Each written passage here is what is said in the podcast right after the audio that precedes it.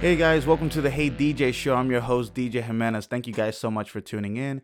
If you're over on YouTube, please go ahead and hit that like button, subscribe for more content. Uh, remember, you can catch this podcast on the go wherever you get your podcasts. And do consider following me on every social media platform at Hey DJ Show.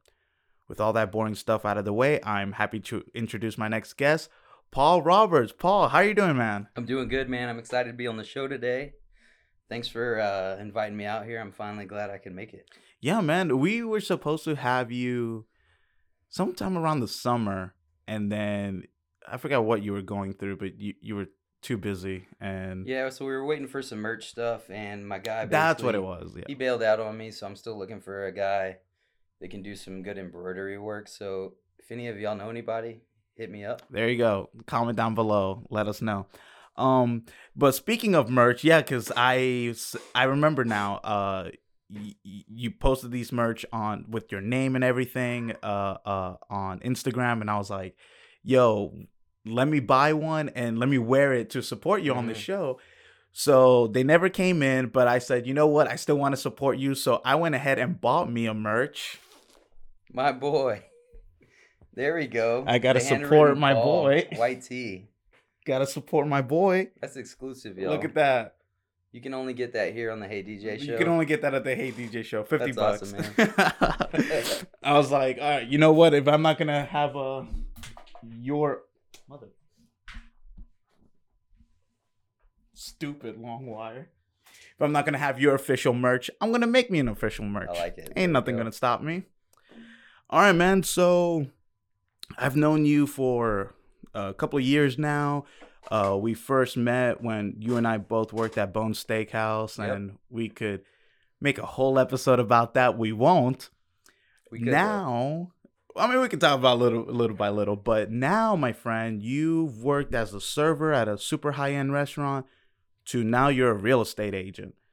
So, uh, talk about that. Like, uh, uh, so how's the real first? How's the real estate business? real estate business is going great. Um, you know, so it's it's currently my first year of real estate. Yeah, real quick, Um, put the microphone a little bit closer to you. There you go. So it's currently my first year in real estate. So it's going actually really good. Um, I'm super excited to be here and you know get my feet wet in real estate. I'm actually on pace to be rookie of the year in my office. Oh, nice. Um, hopefully by the end of December, maybe if I can sell four to five more homes by the end of the year, I'm in line to be rookie of the region for Keller Williams this year. Whoa, so- region.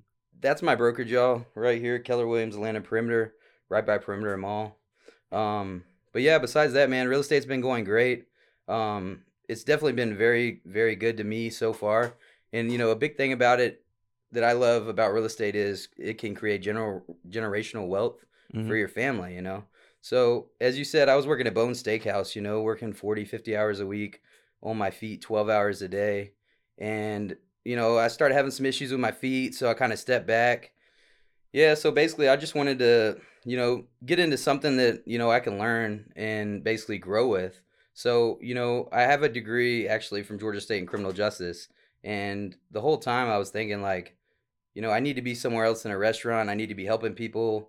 Um, a lot of stuff happened with the police, as y'all know, in the past four years. So I was Mhm. like, I'm good on that. What are um, you talking about? Huh?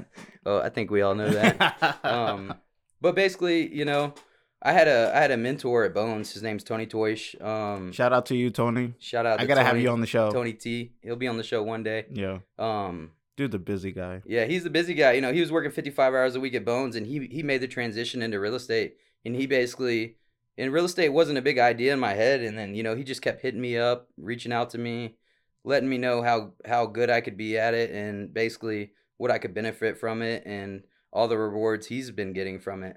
So I was like, you know, one day I called him. I was like, basically after a terrible shift at Bones, of course, I called Tony and I was like, I need a change, man. So basically, we set out a plan um, for me to leave the uh, leave the restaurant industry, and you know, my whole goal was to leave it within a year, and I actually left it in five months.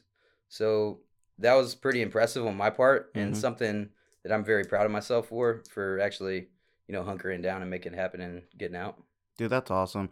I it, it's funny because there, there's that ongoing joke with like, um, I'm not I'm not talking about Bones. I'm not disrespecting Bones. I'm talking about serving in general. That you go from being a server and then you're just like, man, I need, I need something better than this.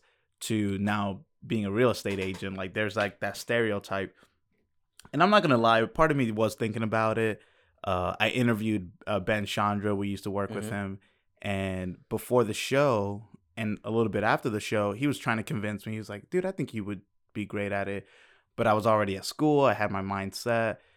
But a, a small part of me was thinking about it, like especially when uh, uh you were uh studying for that test, and I was like, you know, like, oh, how long is this test? And you were like, it's pretty hard, but It's pretty tedious. yeah, and then but you were super happy when you passed it, and I, I was I was thinking about it. I was like, oh, I don't know, maybe I don't know, but it's it's with the hospitality, like especially with like from Bones working there, like their hospitality is top notch. Well, So that's what I was gonna kind of get into. You know, me and you kind of have, I would say, call it servant hearts. mhm, You know, we like to make people happy. yeah, Um, so you know, coming from the finest, one of the finest fine dining restaurants in Atlanta, and maybe one of the best steakhouses in the country with Bones, you know, we learned a level of hospitality that was up top level, top notch, that is undefeated against anybody. mm, yep, And so just learning how to do that and basically how to take care of someone and treat them right and, you know, be there for them. I learned all that, which I give credit a lot of that to Bones, you know, that transitioned 100% into my into my real estate uh, field and I mean, a lot of the things I learned at Bones, you know, I transitioned that straight to my business, Yeah. like how to treat someone, how to properly introduce someone, you know, Mhm. manners. Manners is a big thing, and how to properly communicate with someone yeah. those are big big assets in my business that i think that i strive to take care of every day dude that's and how like how you go how we went above and beyond for our guests the plus one the one percent absolutely and stuff uh i try to incorporate that in my podcast like it's all about the interview it's all about the guests uh yeah i made mistakes you know starting out but it, no lie that like i kept thinking about it. And what was that one book? Do you remember that book they had us read? Raven fans. Raving fans. Literally think about that. Like i hate that i think about that sometimes but i think about it and incorporate it into my podcast. And honestly it's it's it's made it better and it's made me better. It's like it got instilled in your head almost. Like I can't get it it's out. crazy yeah it's good and bad. It's good. It's good. 100% um so with the real estate so kind of controversial but not really. Uh but knowing me i don't believe anything is really controversial but uh so with right now with the economy the way that it is and right now with like we see like the shipping ports issues and all that stuff Mhm. how now there's like high prices in lumber and uh other other you know materials. They're talking about man christmas might get can't air quote canceled just because people can't even get gifts price of beef is going up. So how's that affecting the real estate? I hear it, it is but i'm not in the world you are. Absolutely. but uh, like you you told me you just booked a client later on today so you're doing well. Uh, it seems tony's doing well. So Absolutely. how's it affecting the real estate business? So a big thing that everyone talks about is is another housing bubble coming, is another market crash coming. And everyone like me, you know, I'm 29 years old. When 2008 happened, when the crash happened, you know, I was a little younger and I wasn't truly thinking about all that. But now after reading into it and learning a lot about the 2008 market crash, um, there's two totally different things going on right now between now and back then. You know, back in 2008, you had a lot of mortgage lender giving out funny loans basically because they were getting greedy and they were making money off of it. So Mhm. basically, say you had a terrible credit score and you had 0% down to put on a house, they're like, "Hell yeah, let me sign you up for a house because what I'm going to do is I'm going to give you a mortgage loan and then what I'm going to do is I'm going to give that mortgage loan to a mortgage investor and they're going to make money off you and then I'm going to make money off the top by going ahead and selling it." So, you know, when the market crash happened, they were giving all these funny loans out and basically what happened all the investors started denying the loans. They're not buying any more loans. And so that's when you had you know some of the biggest bankruptcies bankruptcies of all times um i mean like this company went bankrupt for like 6.7 billion and they were one of the leaders in mortgage loans and literally when no investors were buying these loans from them they had all these loans that they couldn't handle and basically nobody was paying off their loans and everybody basically went into forbearance, and there was a bunch of foreclosures happening. Um, so basically, they all went bankrupt, and it literally killed the market. Mm-hmm. Versus fast forward today in 2021, you know, they keep saying there's a housing bubble, and for a housing bubble to happen, I mean, it's kind of happening, not really though. Basically, so you got the bubble, and they're just dumping money into it, so the bubble's expanding. And one day they're saying that the bubble's going to pop, and all the houses are going to decrease all the way down.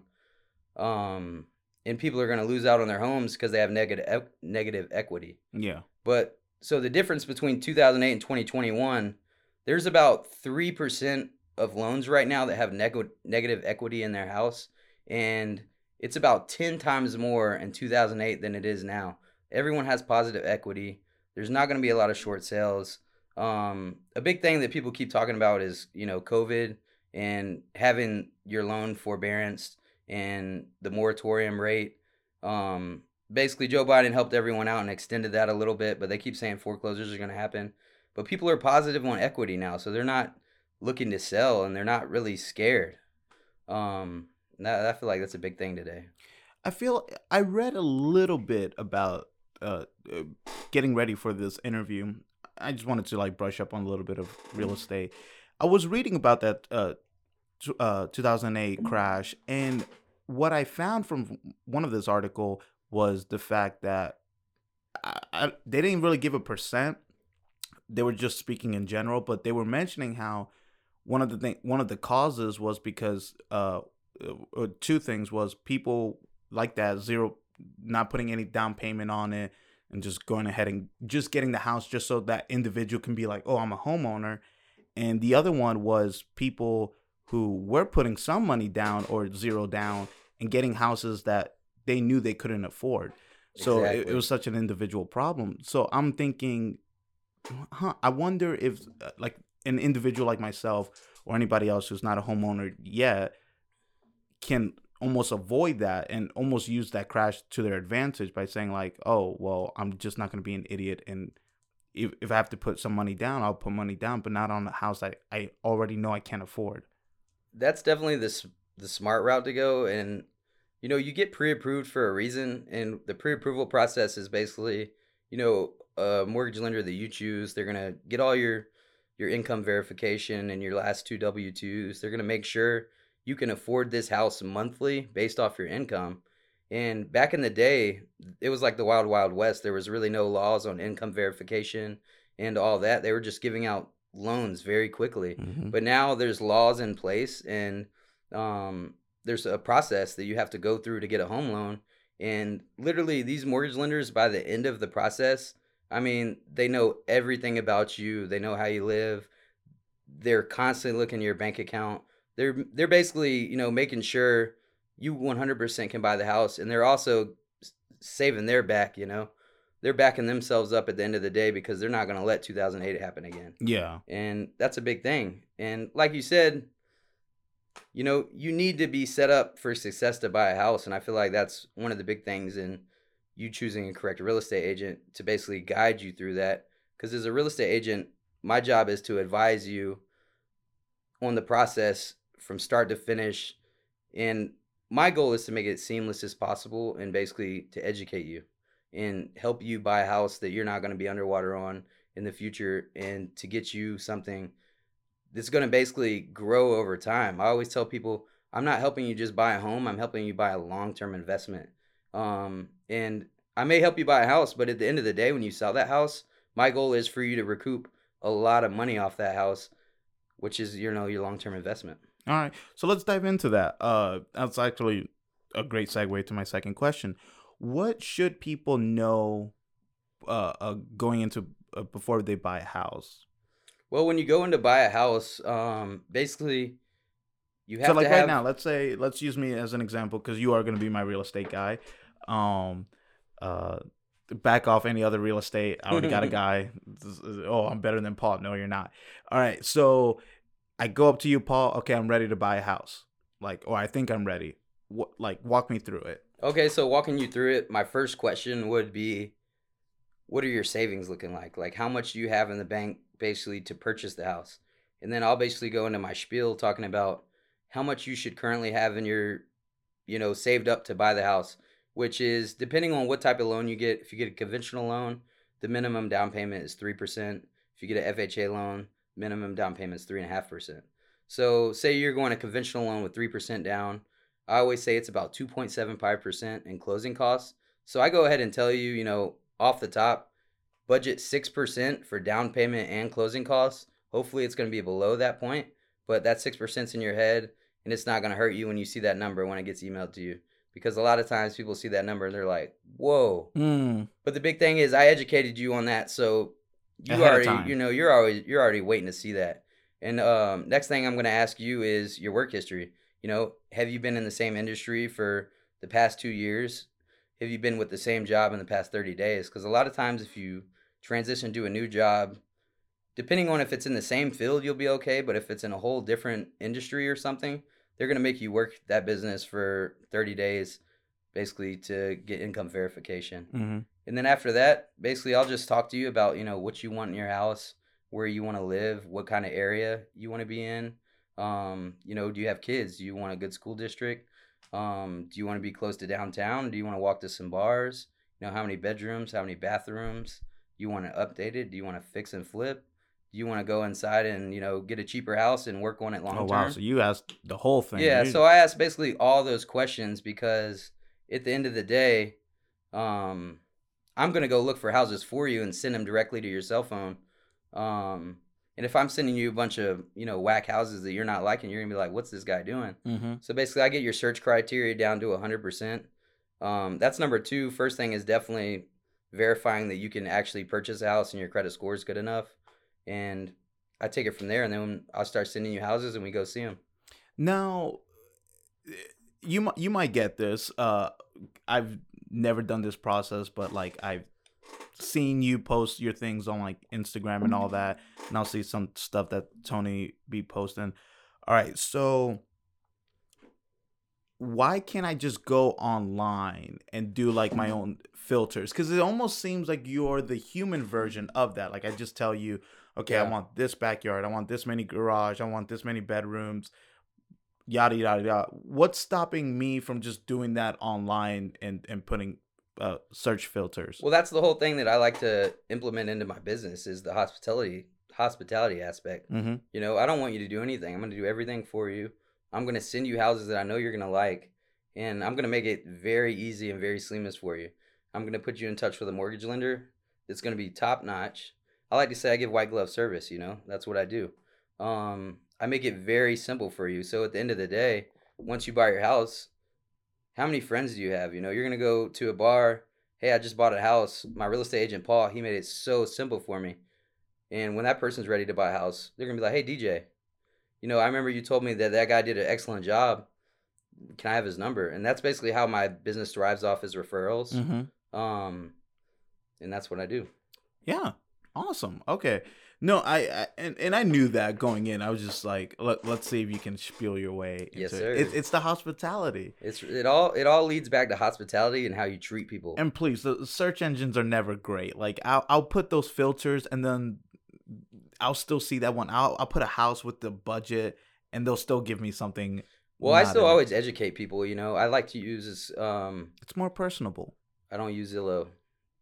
No Zillow over here. Oh, Zillow. Yeah, I don't use Zillow app. I always tell my clients download Redfin. Redfin is, in my opinion, a lot better than Zillow. And so basically, and I'll educate you on that. I'll tell you to download the Redfin app, and I'll, in the first time I meet with you, I'll basically hop on your phone for you and set up a Redfin search for you. So it's automatically sending you push notifications in the area you want to live in. Mm. So the moment that house comes on market, you're getting a push notification on your phone, and if you like it, you can send it to me direct. And I'm already have push notifications set up on my phone for your search, so I'm probably I might even get it before you, and I'm sending you the house. Is this coming to you? And you're gonna be like, or I might be busy Yeah. working or something, but Absolutely. that this is what you do. absolutely. Dude, that's awesome. Um, it, now sometimes you uh uh, so like it it sends a notification on my phone or whatever, and you send it to me. And it's like, hey, I think this house is something you might be interested. Say uh, like I'm at work, right? Uh, do I say? Yeah, this one looks interesting, and then you go there first to examine that house before you bring me. to do a walkthrough? No, typically, so I'll send you the house, and if you think you like it, you know, always let always wait to see if you like it first, and if you like it, I'll basically ask you when are you free to go check it out. Okay, so you check it. You do a walkthrough with them. Yeah, I do a walkthrough This is your first time looking at the every house as time. well. I don't ever go by myself, um, because at the end of the day, I'm not buying the house. I might see stuff that I don't like where you might love it, and Gotcha. I might see stuff I like where you hate it. So it's like see that's it- the hospitality yeah, right at the end of the day, I'm not going to tell you anything about a house that you want to see because I'm just there to guide you. Basically, Mhm. at the end of the day, you can buy a fix and flip house that is ran into the ground, but as long as you're happy and that's a good investment for you, I'm happy. Um, and it's like I'm not steering people towards any any type of house or anything, and it's like what if what they, what if they ask you like, hey Paul, like let, let me get your personal opinion on this. Like, do you like this sink? And, and So stuff one like hundred that? percent. I've had multiple houses this year, multiple clients where we go to the house and they're like, "I I love the house so much. Um, I want this house." And my first one liner is always, "I hate to be the Debbie Downer, but look, I'm gonna walk you through this house and I'm gonna show you what I see." So I have very good attention to detail. So I'm looking all around the house. I look at the exterior of the house, interior. I'm walking you around the house and I'm pointing every little thing I see. And then that's just off the visual. And then that doesn't even involve the pricing. Mhm. And then basically, if you say you like the home, so what I do is I get on the MLS, which is a website for realtors only, and I look at the comparable, the recently sold properties in the area, because that's basically how you get the market value of the home. So I'll basically do my thing and I'll find the market value and I'll let you know if this is a good house or if it's overpriced, underpriced, or if you're going to be in a bidding war. Um, so I'll tell you all those things and then I'll let you decide on what you want to do. Like I said, I just guide you to the right direction where I think, you know, setting you up for success. Nice.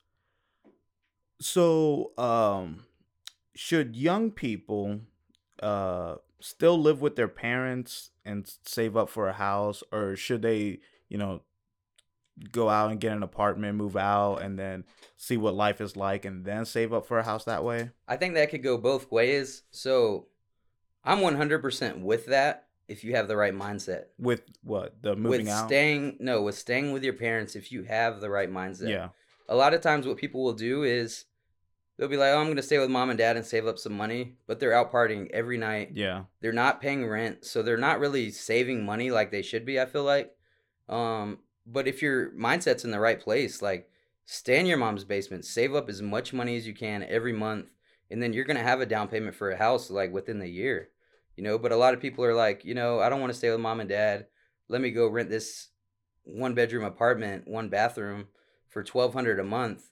And so you're basically paying twelve hundred a month that ca- And then could be going towards that could be going towards your down payment for a house, but you're basically you're putting twelve hundred a month, and then you're saving just the bare minimum, and basically you don't get out of that out of that phase basically, and you're just renting for long term until one day hopefully you have enough money, but stay with your parents. yeah. You know, as long as your mindset's right, No, be there to save. it's funny because uh uh working with Chandra, that's what he did.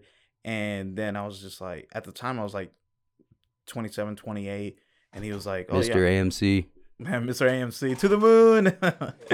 and he uh he, he had no shame. He, he he was older than me. I think he was like 28, 29 at the time.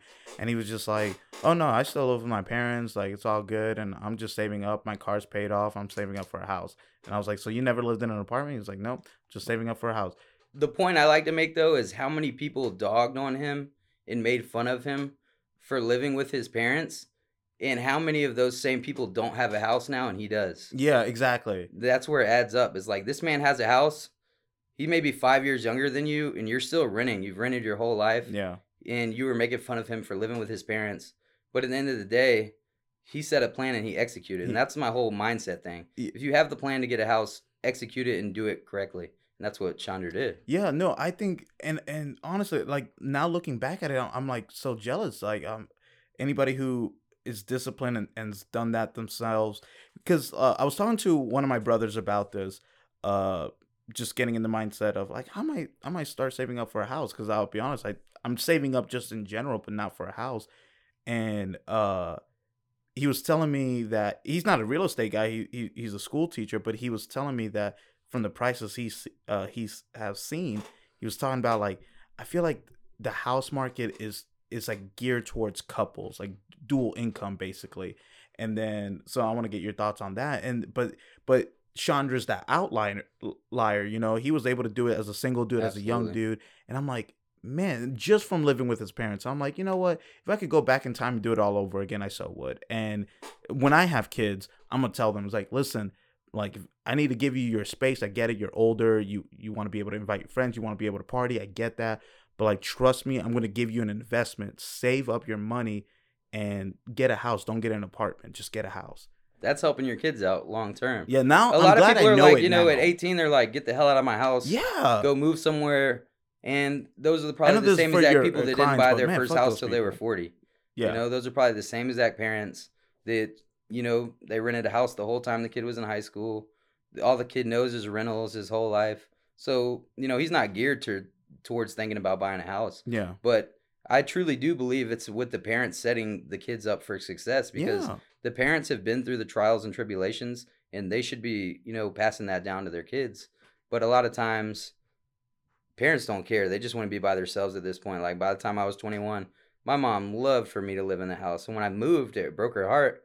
And but at the same time, you know, she still never really taught me, you know, I should be staying with her and saving money Yeah. um i kind of had to learn the value of a dollar myself you know and that's the biggest thing that you can do when you're young is learning the value of a dollar and how to work for it and how to save it Yeah, my parents did do a good job of teaching me the value of a dollar. Like I the moment I got a job when I was like 17, 18, uh I pride myself to the point where I I never wanted to ask my parents for any help, any money. And I was able to I remember when I hit like year 3 or year 4, whatever, like a couple of years and uh I was teasing one of my brothers uh, he had to ask my mom for money, and Mhm. I was like, "Yeah, I've never had to ask mom for money or dad for money." So, and it actually made me happy that like I knew money management. I, I, I was good. I was disciplined. mm-hmm. But no disrespect to my parents because they're my number one fans. Uh, yeah, they never told me. we love you mom and dad I love you, mom and dad. they never told me like, "Hey, you need to save up for a house." Like, yeah, you can save up for that new game system, for that movie, for those new clothes and shoes and stuff. You need to save up for a house though. Mhm. Like, don't don't waste your money on an apartment. Yeah, I get it. You want to be out. You want to like you know mm, meet some girls, whatever. But you need to save up for a house. Trust me, you're gonna you're gonna be better off with it. And so I wish they would have told me that.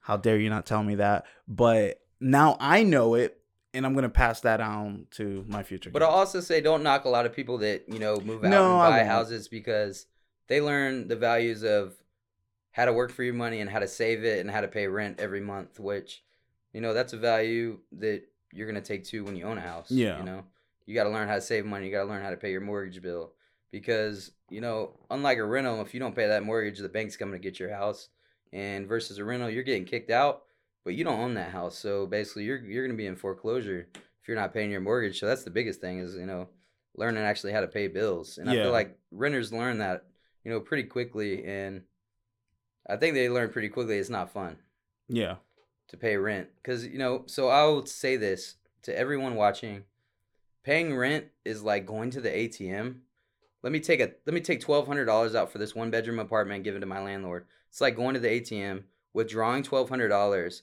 there's a trash can right next to me. I'm gonna drop it in the trash can. That's what rent is. You know you're giving money to someone you're lining someone else's pockets instead of your own pockets you're paying somebody else's mortgage. yeah, you're paying someone else's mortgage when you could be, you know, paying cheaper than twelve hundred a month for a three bedroom, two bathroom house house, and you're overpaying it over long term. And then once you sell it, you're gonna recoup all that money. So a wise man once told me living in your house is like living in your bank account because you're paying yourself back over the term.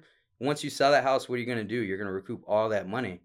And you're gonna get some on top if you had a good real estate agent that, you know, got you in the right house with a good investment. whose name is Paul Roberts. Yes, yeah, I get it. All right.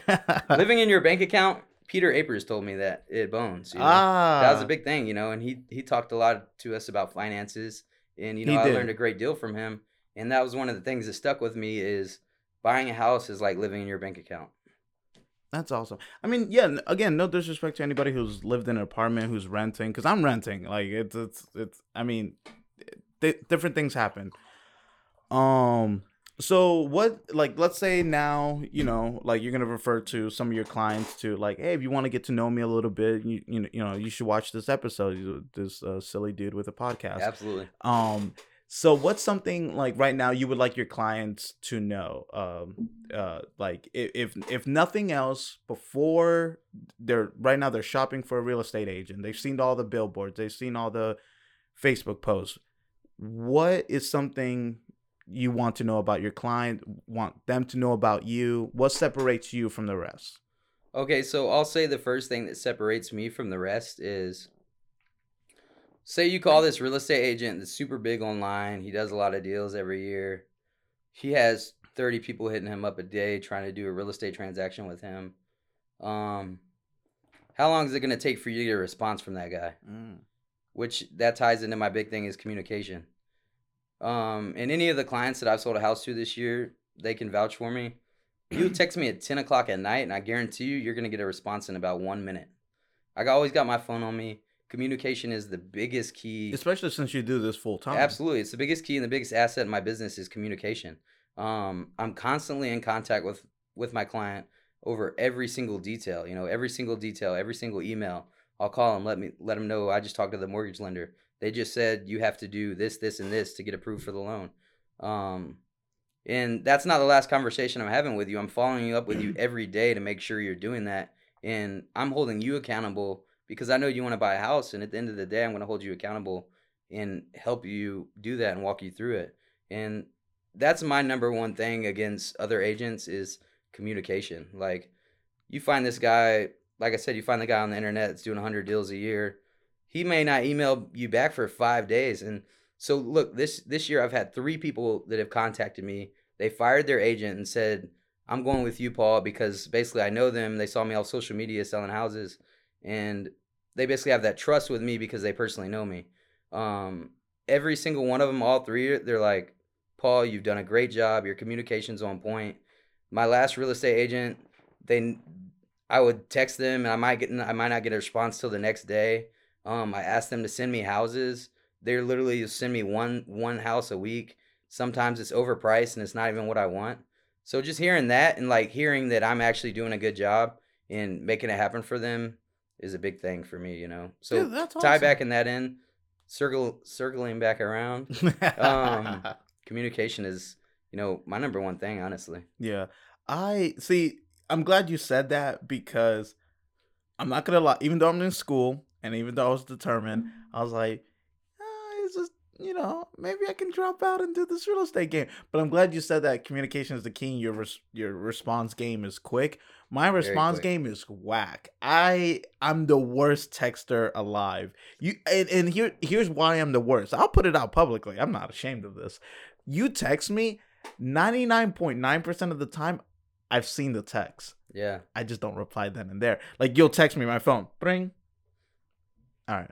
I'll text you back later. yep eh, That's me. I'm sorry. But sometimes I really don't. Sometimes I leave my phone upstairs and I'm downstairs cooking and all that stuff, whatever. But I'm I don't know why. Like I'm the worst texter. That's why I'm old school. You call me, we'll talk. Like you get me there then and now because I got my beats in and I'm always listening to music, whatever. Random no. That's true man. 99% of the times if someone texts me and i'm driving or something and i'm like i'll respond to it later i'm forgetting about that whole entire text because a lot of other people are going to be texting me. So that text gets pushed to the bottom. So i've just kind of implemented it in my business. Once i get a text respond right then and there and don't even think about it and push it to the side you know? It, I mean, especially like you know, if you get two texts, one from like you know some of your buddies and one from a client, you got to reply to the client Yeah, first. absolutely. Screw your buddies. Mhm. Client comes first. I, I I totally get it. I just I couldn't do it. I see that client, I'll be like, later. I get people all the time that tell me that I'm the most fastest texter backer in the world, and I'll be like, I Wow, that it. grammar on that good. sentence. The fastest. You The don't have to the most fastest. The most fastest texter in the world. Damn. Um, that's awesome, dude. No, good, good on you. That uh, I I don't know what the real estate game is. I don't know, but I I don't have to worry about it because again, you're already sold. You're gonna be my guy. Um, what is something you need to know about your client in order to help them? So like it, it besides budget, like I know budget's the number. I mean, basically, thing. a big thing is like lifestyle. Like, you know, if you have kids, like, do you need a good school district for your kids? Like, what kind of school do you want them going to? You know, I'm a pet lover. A big thing for me is like, do you have pets? Like, do you have a dog? I know you have a dog. I'm gonna get you a fenced in backyard because I know if I'm so like I put myself in your shoes. Mhm. Like, so I basically take your situation, put it in my situation. I think if I was in Dom's shoes, what would I want in a house, basically? And then I'll talk about all those things with you. And like, I know if you have a dog, bam, we're getting a fenced in backyard already. But I, I will go ahead and bring that up to you before you even bring it up to me to show you, you know, You that I'm thinking about about you and I care about you and your situation. And I'm catering towards your situation. And that's a big, another trust thing. I tell you, I tell people all that. And they're like, man, you really care. And I'm like, I, I genuinely That's do. that one percent. That's Yeah, that raving fans. one percent right there. Yeah. So what's a have you had a client uh uh moment where you you've had that uh something specific if you if you don't mind bringing that up uh something where you you you just brought something up that it was small to you but it was huge to them. Um, I mean, definitely like a big thing is I feel like is safety for women. Like a Mm. lot of women will think about buying a house and stuff. Um, and I'll go there and I'll be like, you know, I'm not gonna lie to you. I don't think this area is like you know, 100% safe for you. You know, and I'll walk around the perimeter of the house with you, and I'll be like, if you live here, you need to get cameras there, there, and there. Um, or you might want to stay in a townhome where you got a bunch of people, you know, around you that can watch you and whatnot. So that's a big thing. Like I, I look for is safety for females, 100%, because that's a big thing. You know, females like they want to walk their dog at night. I want to make sure they're in a super secure area because if something happened to you at the end of the day and I sold you that house, I'm gonna be like, man, why'd I sell her that house? Like she got hurt over there. Especially if you like had bad problem, you feelings. know, it's and- my and- fault. Yeah, and if you had bad feelings about it, you were like, "Man, I, I had bad feelings about it, and I still sold her that house." Yeah. So, So no- basically, and I so that I tell you everything I think of. I'm not gonna leave anything unsaid.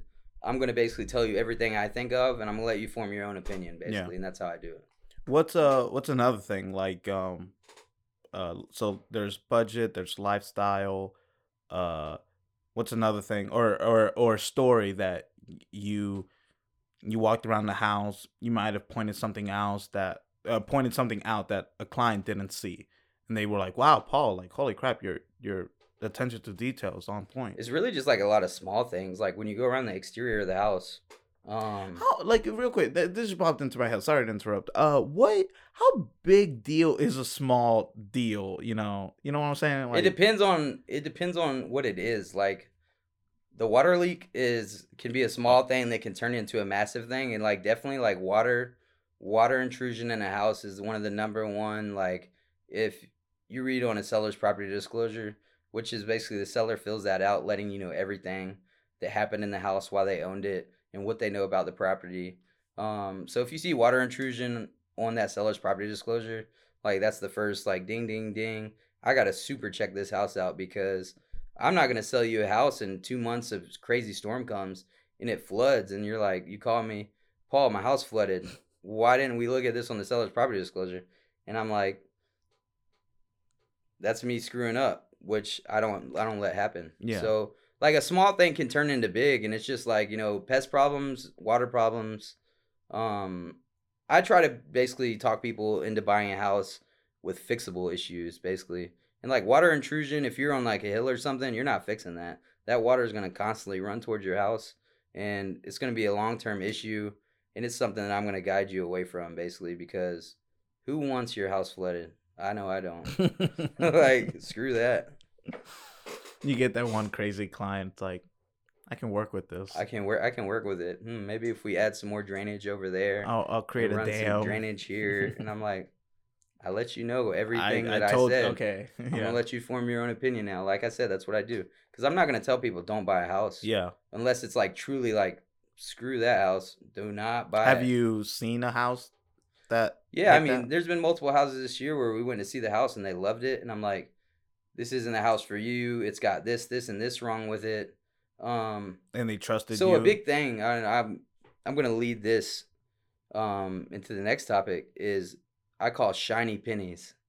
Shiny so like, pennies, say you go to a house, and I call them fix and flips house, and another term I like to call those are makeup homes. Mhm. So we all see on social media these busted women these days putting on they're going from a 2 to a 10 putting makeup on doing crazy stuff and a lot of these people these days these house investors are buying these houses super cheap they're throwing a coat of paint on there putting some nice countertops in they're adding that makeup effect to the house but Mm. really, within the house, there's so many problems that they covered up with a coat of paint. And that's my goal to tell you. Like, I mean, you may get into the house and you're like, look at this kitchen, it's so beautiful. And I'm like, look, man, this kitchen may cost ten thousand dollars to do, but you're gonna be overpaying thirty grand for this house. So why don't you just get a cheaper house and then you put that ten grand in yourself? And so that's my goal is c- trying to get people away from shiny pennies, looking at the shiny details about the house and falling in love with it, and basically getting their emotions worked up. And then they want that house, but at the end of the day, that house truly isn't the best for them because this person may have bought the house for a hundred grand last year and they're selling it to you for three hundred grand. You know, at the end of the day, that house is not worth that renovation that they did to it. You know, So you that being said with the makeup effect, that's a nice way to put it. Uh so you're not even looking at the basically the cosmetics of the house. You're looking at the interior of the house. Like Yeah. things like the pipes, the absolutely. I guess the walls, whatever. Uh So you hear a lot of people say this house has good bones. Um, good bones is structural sound foundation. You know, all the pipes are good. Um, all your plumbing is good. All your electrician electricity is good. You know, you have a good roof. And the only thing that needs to be fixed is cosmetic issues. mhm. That's cool. You know, by all means, do that. And by the time you you know you live in the house a year, you're gonna do a bunch of renovations. It's gonna be exactly what you want.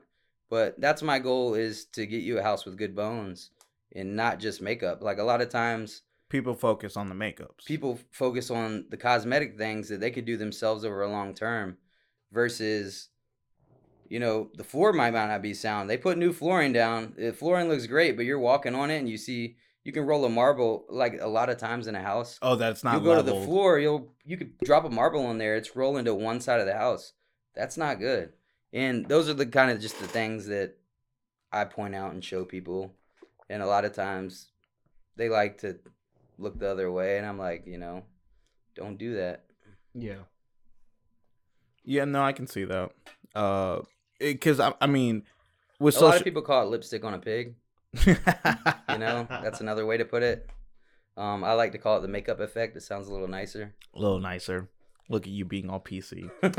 uh i will say that with social media i mean i'm not f- focused too much on it when like every now and then when i'm like scrolling and i'll see a house and i'll see like a little walkthrough i am paying attention to, to the cosmetics because that's what you see is what you get. That's what i'm looking Yep, at. absolutely. So i'm not i don't know the bones but because i can't see it. So I'm I'm looking at the oh wow that bedroom is huge. Oh look they have an island kitchen. I want that. And uh oh that's a huge closet. Um And that's what I was saying. People invest so much thought into the cosmetics where they don't even think about how much over they're overpaying for that property. And when they could just do those installations themselves for so much cheaper.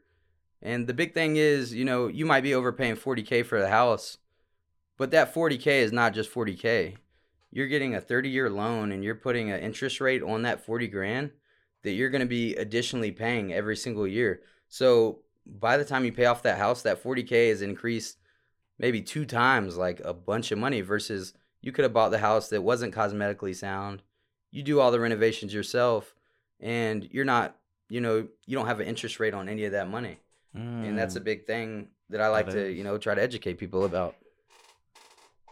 damn you're you're doing the, I mean it, it goes without saying I was just gonna hire you because I know you personally you're my friend but now listening to you you are actually convincing me you are a really great real estate guy Absolutely. And a lot of people, you know, a lot of people think um their real estate agent is just there to help you buy the house and just like help you get through the transaction.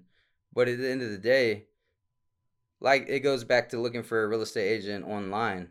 You hire someone you don't know, and you may not trust them. They're gonna get you in a house that you want to buy, and they're gonna be super excited about just getting the deal done because what do they want?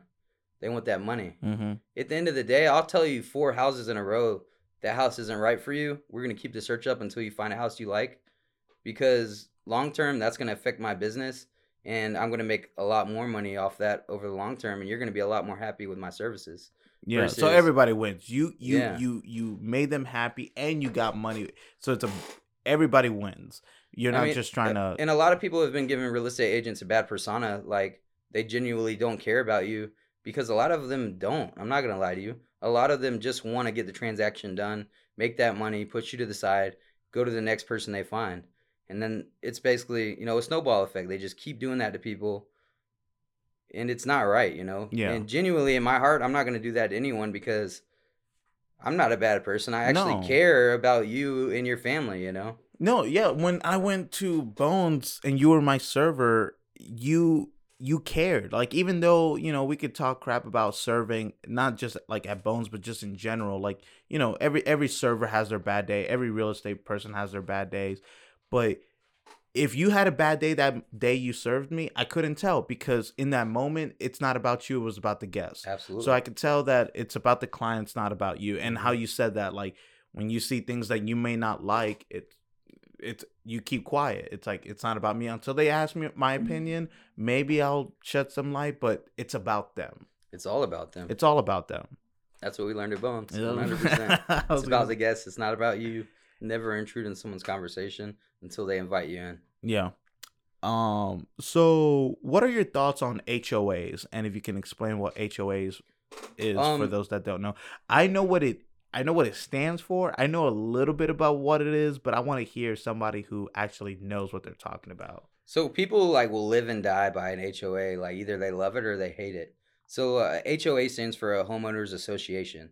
So basically, say you live in a certain subdivision, um, you have five people within that subdivision that are on the HOA board. Basically, they're making the rules. It's basically the HOA is like rules of the neighborhood. Mm-hmm. um and basically so like say say you have a well i'll say some people don't like it because it's additional money. Um so in addition to your mortgage you're going to be paying like say around 250 a month for hoa that's similar to rent. You're basically just giving that money to someone. You're not ever going to see that money back. But at the same time your neighborhood's very nice. Your neighborhood's very clean. You're never going to get the neighbor next to you that plays loud music at night has their yard trashy because the HOA is regulating all those rules. Like, you know, you can't play loud music past 11. Your grass has to be a certain length. You can't have flowers in this part of the yard because it's not going to look right for the neighborhood. Um, you may have a pool in your neighborhood and they're going to keep the pool, you know, 100% nice all the time. And if there's a big project in the neighborhood, the board is basically going to vote on it and everyone else in the neighborhood is going to vote on it and your HOA fee might go up a little bit, but you're going to get an addition to your neighborhood versus a non HOA neighborhood is kind of like the wild wild west. Um, basically, I own this house. My neighbor can literally do whatever he wants. Like he could be chopping trees down at twelve o'clock at night. Um, and I can't say anything about it because there's no HOA to you know regulate that. yeah. Um, and personally, like I think a HOA thing is kind of like as you grow older, and I think an HOA is big with people that have had those neighbors next to them that they hate, literally, and that's what the HOA does. Is basically gives you a peace of mind in your neighborhood. I want to pay additional money a month just so I don't hate my neighbors. Basically, I mean, that, I mean that's really what it boils That's down to. that's what it comes down to. That's what I've I've heard about it. Again, like I'm not in the business like you are. Like I just hear from you know uh, friends and family talking about it, and I can see the pros and cons to it. I think if it comes down to me personally, I would try first not doing HOA because like one i want to save money and two i don't like the idea one freedom i want to be able to like oh i want to re- renovate my house i want to be able to do this and i want to play loud music i'm a night owl Oh, let's go go back to that. That's another big thing. Oh, what's that? Um, renovations onto your house. Like if you want a tree chopped down in your yard, or if you want to put up a new privacy fence, anything regarding the exterior of your home or your yard, you have to get HOA approval before you can even start on the project. So oh, say see, screw that. you want five trees cut down in your backyard. The tree service comes gives you a quote. They literally have to get an agreement from the HOA that agrees for them to do the work. So that's kind of another down point. And I feel like the HOA is really for people that are kind of like a little more uppity and that have the bankroll that they don't worry about yeah. paying that money every month. This is what I've heard. I heard HOA same with that. Like it's, it's Mhm. within that same demographics. HOAs is that for people who want to protect their investment, who want to soundly protect their investment. Because if you're uh, uh, if your neighbors are basically being reg- regulated like you are, then you know that you dropped like you know 400 grand on this house Mm-hmm. it's always going to have that value and up it's never going to go down that's what hoas I would say definitely HOA maintains the value of your property because you, and I will say this, you know, me working with a bunch of clients this year, some like HOAs, some don't like them, and the ones that do, when you go in a non-HOA neighborhood, the first thing they say when you see them at the property, this is a non-HOA neighborhood, isn't it? And they Mm. can tell because the yards are literally like yeah people have stuff like tires in their front yard or something like that. HOA is not allowing any of that. yeah So it's really like like I said, it's kind of like for people that want control in their neighborhood and I get it. Like I get the pros and cons to it. I, I totally do. I get the argument. And I'm not I'm not one to say like I'm not saying that I wouldn't get it. I'm not saying that I wouldn't get it. I I, I would say that uh I'm going to first attempt to not get it. Yeah, absolutely. I would say the HOA, like I said, the HOA is kind of like a you kind of grow into that long term. And like I said, once you've been scarred by you know a couple neighbors, I feel like that's when you're kind of like I want to go in the HOA area. Or if you're just older and you have a lot of money and you literally don't want to hear people blasting music at night or having a party, like by all means go to the HOA neighborhood. Like I had a client this year, you know, they were playing karaoke outside his house until like three in the morning sometimes. and he was like, I'm never living by that again. Mhm. Find me a house with a HOA so all that can be in the guidelines. So I'm never hearing music past a certain Yeah. point. Because I know I'm not loud, so I want my neighbor not to be loud. So it kind of, you know, it benefits a lot of people, and a lot of people just hate it. Yeah. I on a silly random note, I can picture me being old and I'm a heavy sleeper. Mm-hmm. Uh so if I'm still a heavy sleeper when I'm old and stuff, I'm going to be the coolest old guy neighbor uh, and I'm a night owl. For so like if my neighbors young kids and they're playing loud music, two things are going to happen. Either I'm just going to go to sleep cuz I'm old and I fall asleep, or I'm gonna party with them. and Yeah. They're gonna be like, "This is the coolest old dude ever!" Like that's that's what's gonna happen. Either one of I those think I'd be things. a cool dude too. I'm bringing beers to the party for sure. I'll, knock on their door, and then they're gonna be like, "Oh, do we need to turn down the music?" I'm like, "No, you need to turn it up. Here's some beer. Let's go. Crank it up. Crank it up." no, I'm just kidding. But um, yeah, no, I, I again, I get the argument on both sides for HOAs and non HOAs. I just know 100% for me that the first house I'm looking into is definitely going to be non HOA. Well, I mean, a lot of young people, you know, you don't want a HOA because you don't want to pay that additional money out of pocket. you don't want to pay that additional money, but also because I know being young too, uh, and and being excited this is my first house and Mhm. stuff. I want I want to I want to fix it up. I want to add little things to it. I don't want to ask permission. Like that's Mm-mm. that's just annoying. I It's get headache. it. Yeah, I get it later down the road, especially when I have a family and I have kids and I want and like because I, I already know I'm gonna be like super overprotective uh, with my wife and kids. That yeah, maybe in down the road I might, but I'm not. I'm not banking on it. A it. big question to ask yourself on if you want a HOA or not. Do you like Karens? That is the big question. If you don't like Karens, stay away from Stay the away HOA from neighborhood. HOAs. If you do like Karens, by all means, go there because they're gonna be walking past your house. If you have your grass a certain uh, a certain height taller than it, you know you're getting a email or a letter in your mailbox. Hey, uh, one of your neighbors has brought to our attention that your grass is overly tall this week, so we need you to cut it. If you're willing to go through all that, by all means, go for it. But like I said, a lot of Karens like HOAs. Dude, sure. that's That's golden. That's a. It's true, I It's mean, true. No, it's it's, very true. true. I don't even know it, and I already Mhm, know it. Yeah. All right. So, what is build your idealistic home or your your ideal home, but realistic? Okay, realistic ideal home for me. So it's gonna be a ranch home, ranch style home, with a basement in the bottom, and the basement's definitely gonna be a man cave office. You know, Yeah. definitely with a no women allowed sign. um, I want a wraparound porch because I love spending time on my front porch. hmm Um, and it's like the small things that I see now as a real estate agent. I want updated countertops, updated cabinets.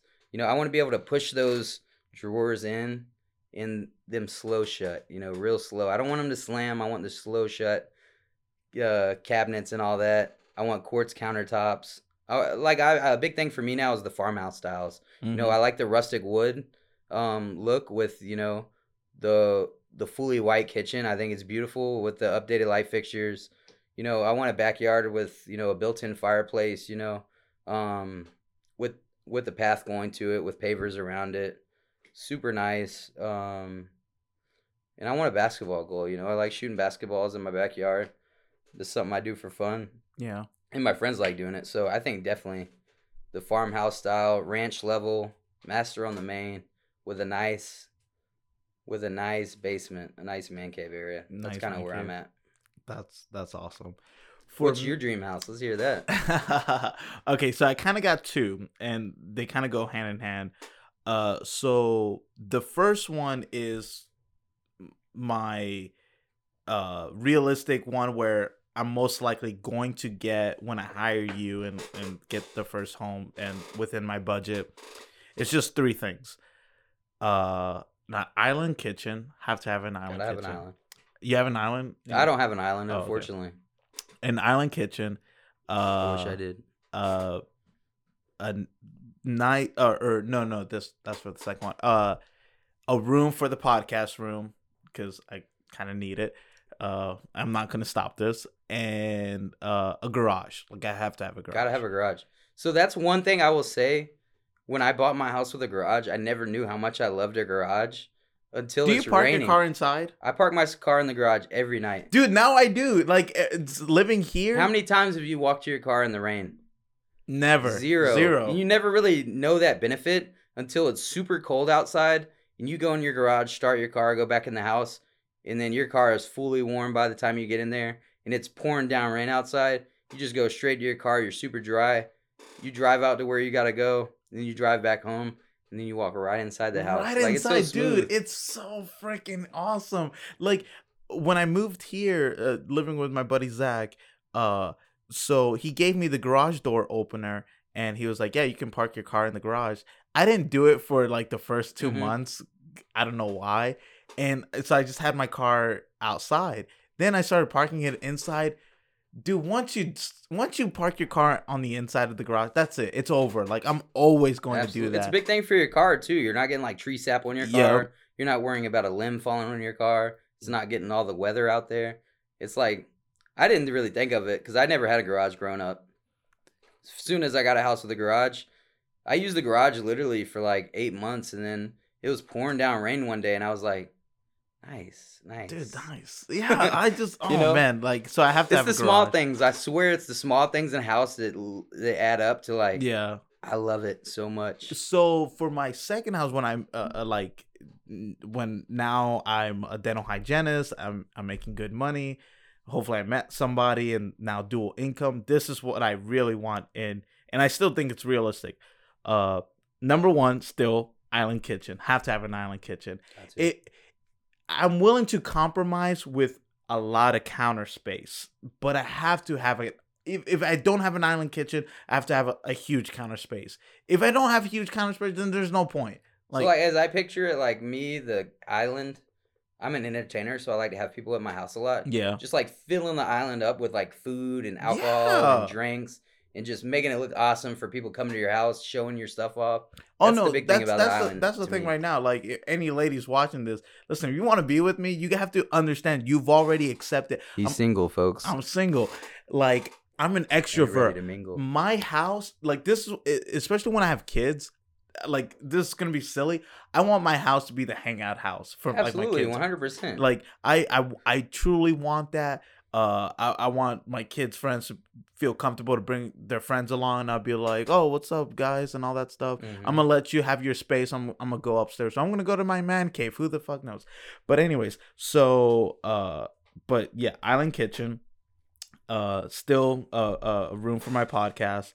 Uh, and then separate man cave. Definitely gonna have a man cave. And then if I have more money, hopefully, I'm gonna actually trick it out to the bat cave. Like, oh, Bat Cave. dude, for for sure, I gotta trick it out to the bat cave. My uh, my Lord and Savior Batman. I, yeah. I have to.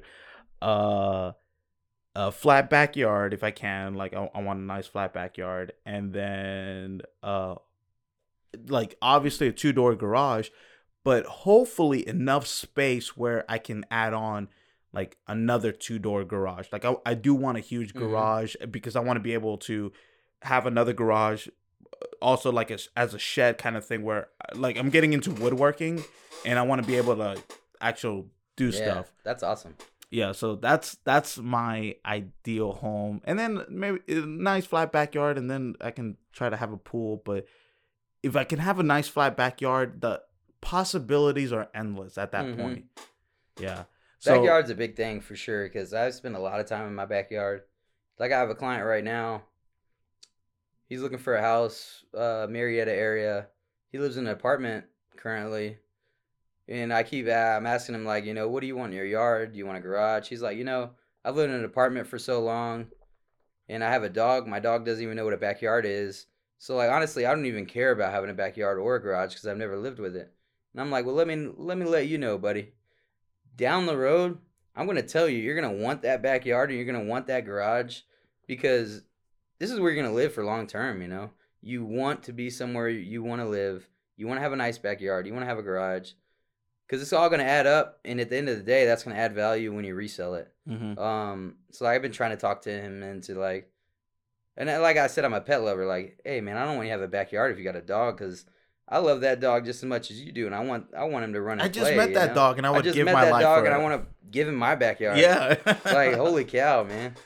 Um, so uh, uh, that being said, um, it, it, when you get a client, uh, are you and and obviously the client comes first. You're you're trying to guide them through it. Uh, do you ever get those clients where, you know, li- they've lived in an apartment their whole life and all that? Oh, you know what, Paul? Anything is fine, and then you're just like trying to increase their standards. Like well, I no. call that like people settling for the least. You know, yeah. settling for you know what they're used to. Because I'm I'm the, I'm I'm not gonna lie, I'm a little bit that way when it comes to other things. I'm just like, hey man, you know, as long as it does its job. But when it comes to a house, I understand. you Yeah. know, there's there's. And that's another thing. Like I'm guiding people. Like I'm telling them like, you know, you may have lived in an apartment your whole life, but dude, you want a backyard. You want a you know garage so you don't walk to the rain in your car. It's safe. And like another, so going back to the garage thing, women, the garage is one of the safest things you can get.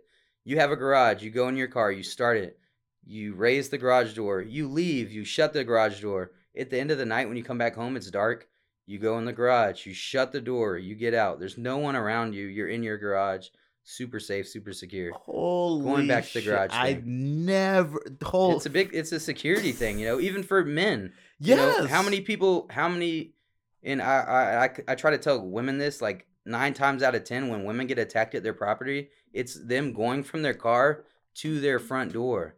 So the Oh, garage no. eliminates the whole situation because you're in an enclosed space, and you could sit in your garage for five minutes and look around and make sure the ghost is the uh, you know, it's clear. clear. Yeah. Boom. Somebody comes in the garage, you put it in reverse, you back up. They're yeah, done. run them over. Holy, oh my, That's Paul, you just blew my freaking mind on the show. But that's the that's another thing I like to do is put it in perspective to people that aren't thinking about this kind of stuff. I wasn't even thinking about Mm. that, dude.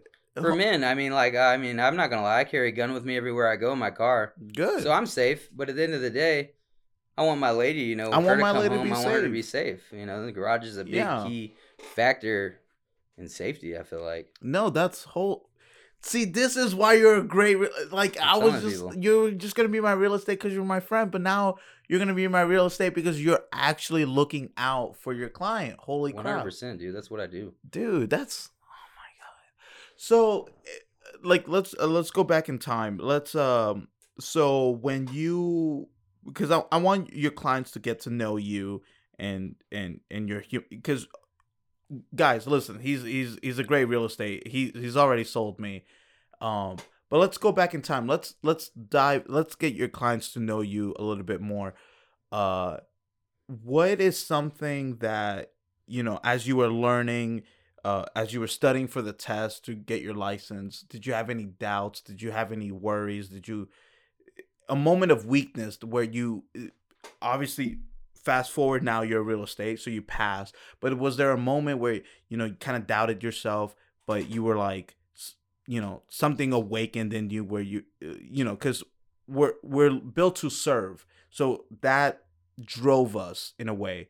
So like talk about a time if if you had a time where you know you kind of doubted yourself you're like man am, am i made for this So like a big thing when I was starting to real estate, like a big thing I was doing was studying a lot of successful real estate agents and just you know people successful in business overall and in general in life. And the number one key thing I got from studying all these people is you have to take a chance on yourself. Mhm. If you're not willing to take a chance on yourself, you're never going to make it anywhere because you're going to be scared your whole life. And that was the whole thing with me working at Bones, you know. I was complacent for a while and I was happy. I was making decent money there. And I wanted to take that leap, you know. I wanted to step off that ledge and you jump want to off invest in yourself I wanted to invest in myself, you know, and that was the number one thing. You know, the whole time, man. Like I'm talking to Tony, which is my mentor. Um, I'm telling him, you know, what if no one comes to me in the first year? You know, like what if I don't do any deals? I'm gonna be working at Bones this whole time and working full time real estate. Be working like 70 hours a week. Um, and I kind of just put that all back in my head. And I'm not gonna lie, he did a great job of coaching me and getting me out of that mental mind state. And hundred percent, one of the biggest thing in real estate in overall achieving a successful business is all in here. It's all in your mindset. If you think you can do it and you're willing to put that work in and invest in yourself, you're gonna be successful in the long term. And that was the whole thing, man. I was just scared, like, you know, what if no one hits me up? What if no one wants to buy a house for me? And then, like, uh, I got licensed December 28th. I joined Keller Williams January 1st. You know, I was under contract on my first deal in two weeks off of social media. Social media was a big key of my business. You know, I post everything I do on social media. Um, if you're on Instagram, follow me on uh, the PR Real Estate Group. oh we're gonna um, put that Yeah, later that's that's my that's my handle. what Um, uh, I uh, post anything and everything on that. What I'm doing. was your first client somebody a complete stranger or like a No, friend? so typically that's how it is in real estate. Your first client is typically a family friend. yeah. Um, my uncle actually was my very first client. He was looking to buy a house back in November. You know, uh, uh, he wanted kind of like an Airbnb property on the lake, and for him and his wife to go spend time there when it wasn't being rented out Airbnb. Um, so he contacted me. He like, look, man, I trust you, Paul. I'm gonna wait till you get your license, and I want to be your first deal. Like he put that trust in me, and it helped me out a lot. And I thought that was super cool that he did that, and he waited for me. And then just ever since then, you know, I always say it's good working with a family member first because it's kind of like a trial and error thing. Like, I'd definitely be more happy to mess up on a deal with my family member than someone I didn't know because the family member, you know, they're always going to be there for you, blah, blah, blah. And then after that, it just kind of started snowballing. Like, um, I do a bunch of deals with people I've never met now, and I'm great friends with So them. I how still was- contact them today. How was your uh, uh your first deal with a complete stranger? It, it really it really wasn't it really wasn't crazy man because by then I had my systems and processes down Mm-hmm. I knew how to use the technology um, that we use at Keller Williams in my brokerage, and that was kind of like my biggest my biz my biggest obstacle was the technology, like learning how to write an offer, learning how to send it on DocuSign and get e-signatures and all that. Um, and I basically I kind of learned all that myself through YouTube, you know, YouTube University, man. And um, Tony helped me out a lot, but Tony uses a different software than me. Yeah. So he ultimately couldn't help me out too much. Um, but it was just cool, you know, working with someone that you don't know at all and then Yeah. putting their trust in you and then you making it happen for them, and then them looking at you like you're like a glowing statue. They're like, "Wow, you really did a great job," and like that's one thing in the business that like you take the heart. You love it. You know, you love Yeah. helping people. Dude, that's awesome. Like I uh cuz so far I've been interviewing cuz it relates with this with the podcast. Uh I've only been interviewing people that I know, but I'm glad like I I had a coworker tell me like when are you going to start interviewing like, you know, strangers and Mhm. people around the city? And what I told him was that well, first off, my friends, the whole point of this podcast is chill and it's supposed to be fun. Yeah, Uh, absolutely. all my friends have stories to tell. That's the whole point. And I, I want I want them I want to give them a platform to be able to speak, you know, and and talk about themselves and all that stuff. And uh it- again, it's it's just supposed to be fun. But at the same time, no disrespect to any of my friends, uh this is a great practice cuz like I've I've messed up several times in the past. Some Absolutely. people don't know it, some people do, and uh, I'll I'll try to fix my mistakes. But it, it it always hits me hard, and I try to learn from it. I try to bounce back. Uh, the my next client after you is my buddy Alec. Shout out to you, Alec. He actually got me the mugs. Shout out to you, Alec. Look at that Shout merch. Alec. Uh, uh, Cheers, shout out brother. to you. Anyways, uh, Alec, uh, his episode, he was talking about NASCAR. It was a great episode. Learned a lot. Uh, he's really passionate about NASCAR. He's he's gonna be a NASCAR racer. Like I'm I'm gonna put money down. He's he's gonna make it. Uh, I botched the audio. Like I caught the visuals and all this stuff, but I botched the audio, and I had to use the audio from the cameras or from the phones, and I was so mad at myself. And but ne- after that, I never did that mistake ever again. Mhm. So you learn from it. And now that once I get a client interview like a complete stranger and stuff, I know that uh, they can put their trust in me that they're going to get a great interview. I've learned to not talk as much, to let them talk more and to not mess up on the editing. So you invested in yourself, man. yeah.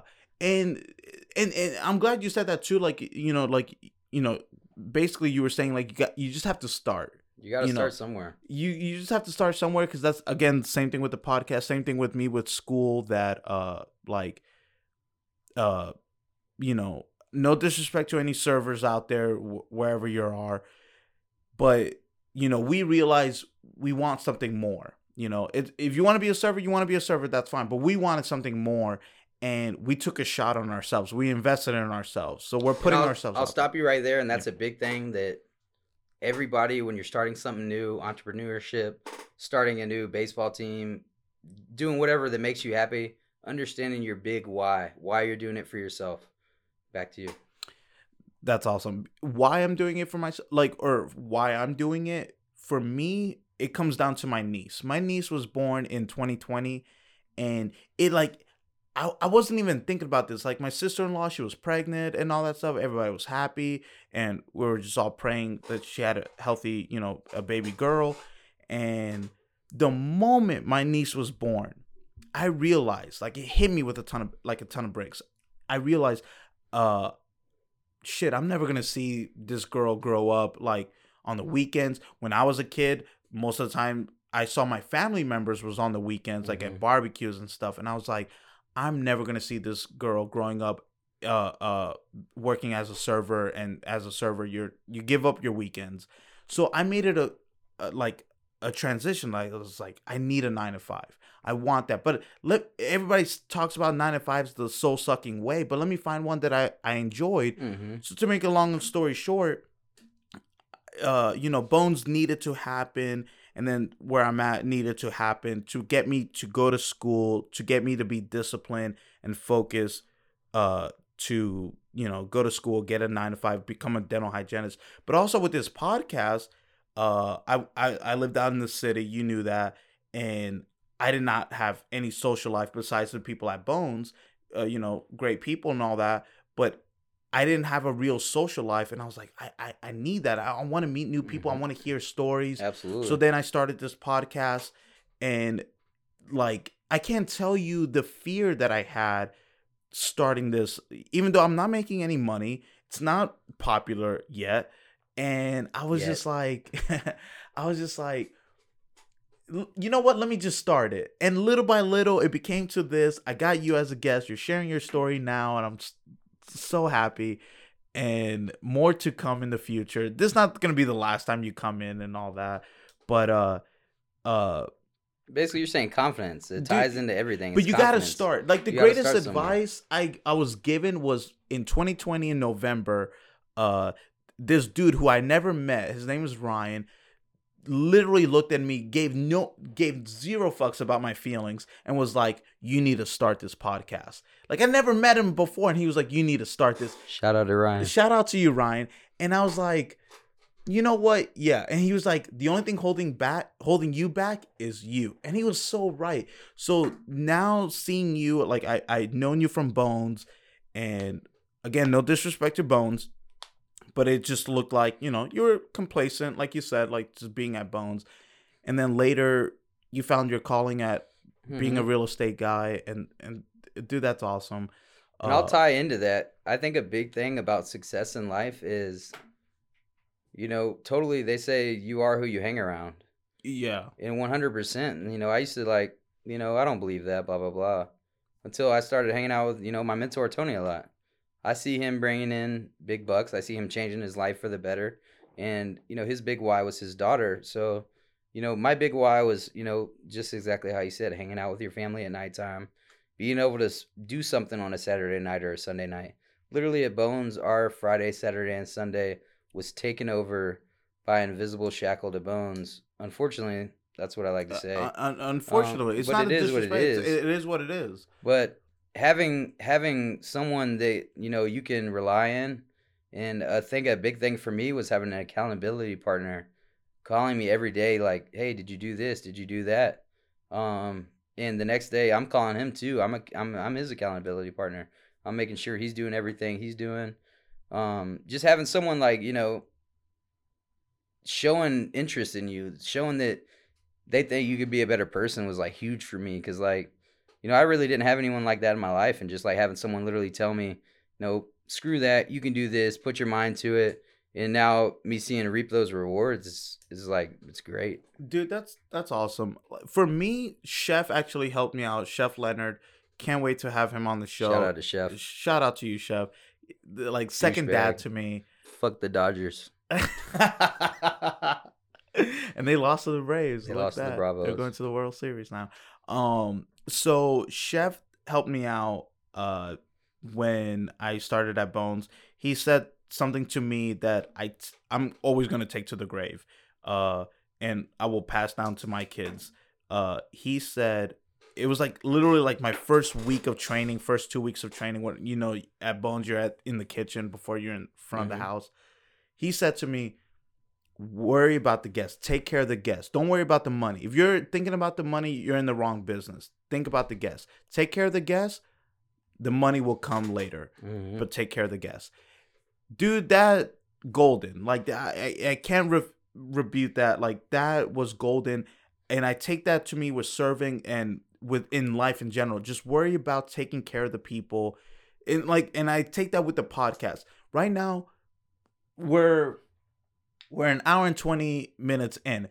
How comfortable do you feel now? I'm good, man. But in the first minute, you were uncomfortable. Yeah, you were still a little little nervous, right? a little nervous. my job is to take care of you and then if i take care of you then the show is great and That's then that's it, is, and then man. you take care of me Mhm. by providing me content and that's it so uh, people take that advice don't worry about the money take care of the people first the money will come later and uh uh this uh the second thing i i i, want to leave at excuse me is that it, it, kind of going back with the just start you know people people are so scared of starting and i'm and i'm, I'm a broken record with this like just start.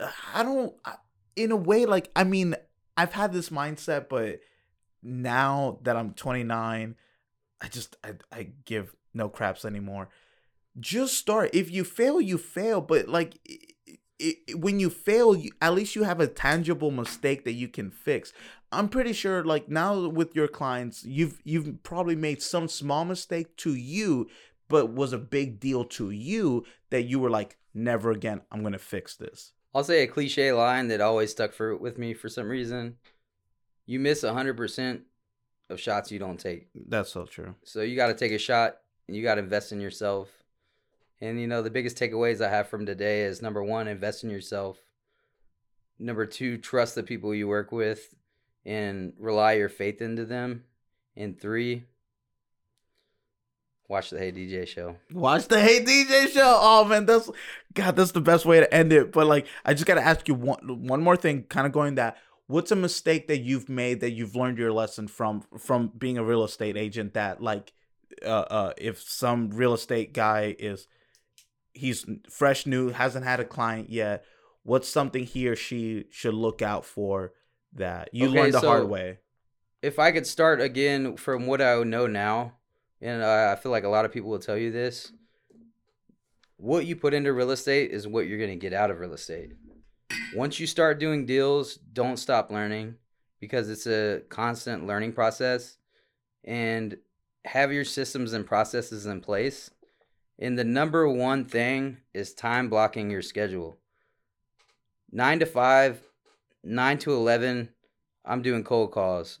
11 to 1 i'm previewing properties 11 to 3 i'm calling everyone in my phone book that i haven't talked to and i'm setting up follow-up schedules basically doing the work and not getting complacent with getting deals because like you know you start doing a couple deals you start making a little money you're like hey some more deals are to come and then boom your whole pipeline shut down and you don't have any deals coming so as many deals as you do work harder with the everyday tasks that you got to do 100% Now, okay, I know I lied. That wasn't my last question. Now I have one last question that just popped into my head. Okay. Somebody's watching this. Same with me. Uh single dude, single chick, whatever. Is like thinking, okay, well, I don't want to wait till I meet somebody uh uh and have dual income. I I want to be able to go ahead and start saving up for a house. Excuse me.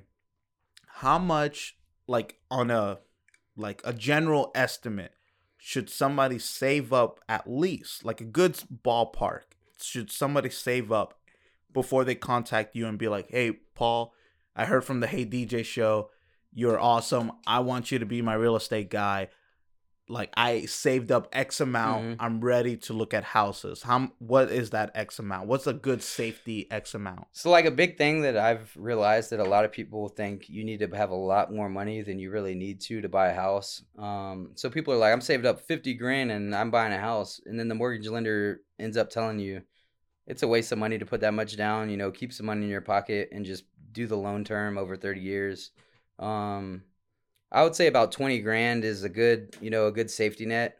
So, say you're buying your first house, a starter home, you have twenty grand, you're putting th- the minimum down three to three and a half percent. Um, I always say you don't want to buy a house and be broke. You know, you want a nest egg in your bank account because say you buy that house, the hot water heater, the HVAC unit goes out, you have money in your pocket to fix that issue. So I think twenty grand is definitely a good like starter your starter home. You're not gonna spend twenty grand on the house, but you're gonna spend maybe around fifteen, and you're still gonna have five in your pocket to do renovations or to do whatever you want to it. Um, that's that's that's generally my my outline of it. Twenty grand is a good start. All right, well, you heard it here, folks. Uh, Paul, where should people follow you and get in contact with you if they're looking to get a house? Um, you can call me, shoot me a text whenever, one o'clock, two o'clock in the morning. I'll probably respond. Um, He will respond. 678 789 5865. Um, Say I it actually- again. Say it again. 678 789 5865. We gotta get you a lingo. We Yeah, gotta get right? you making a song. And uh, Instagram, uh, the PR Real Estate Group, and my Facebook business page is also the PR Real Estate Group. Um, and uh, honestly, you can follow those. I put up a lot of information on, you know, for your future self buying a house. Just like, you know, you just go through my Instagram and you'll learn some stuff if you're a first time home buyer. I- I follow it, people personally. It's great. I definitely learned a lot. I'm definitely gonna put it in the uh, description and all that stuff. Well, Paul, uh, we're at the end now, so I know I just had you drop the uh, handles, but if there's anything else you would like the world to know, it's not again, it's not live, but here's your chance. If not, this is a wrap. I don't really have much to say, man. I just I think the Hey DJ show is gonna take off one day. That's Dude, what I I to say. appreciate I mean, Did you have guys fun? like the next Joe Rogan. Ah, man, I had a friend tell me that. I'm like, uh, you gotta respect to the goat. Like, I'm uh, maybe, but you gotta respect the goat. I, I really think you're doing a good job, man. Yeah, I appreciate it. I love. Yeah, I know you started somewhere. So like before today, you know, DJ told me, uh, his first video took him 20 hours. Yeah, two weeks. Basically 20 hours to you know tweak the show and do all the editing, and now he's at three hours because he invested in himself. And I think 100. percent Um, even if you don't want to buy a house and you just want to have like a like a heart to heart conversation, call me and like I'll get your mindset right. yeah. You know, for whatever you want to do. If in there's, life. if, especially if they're st- thinking about real estate, they Yeah, should hit you real up. estate, non real estate, call me, man. I want to be your friend. I'm like a cool, I'm a cool guy. he is a cool dude. friends, he is a cool dude. I'm down to meet new people all the time. That's what I thrive off is meeting people, hanging out That's with what people, I'm talking about. hanging out with this guy right here. know, All right.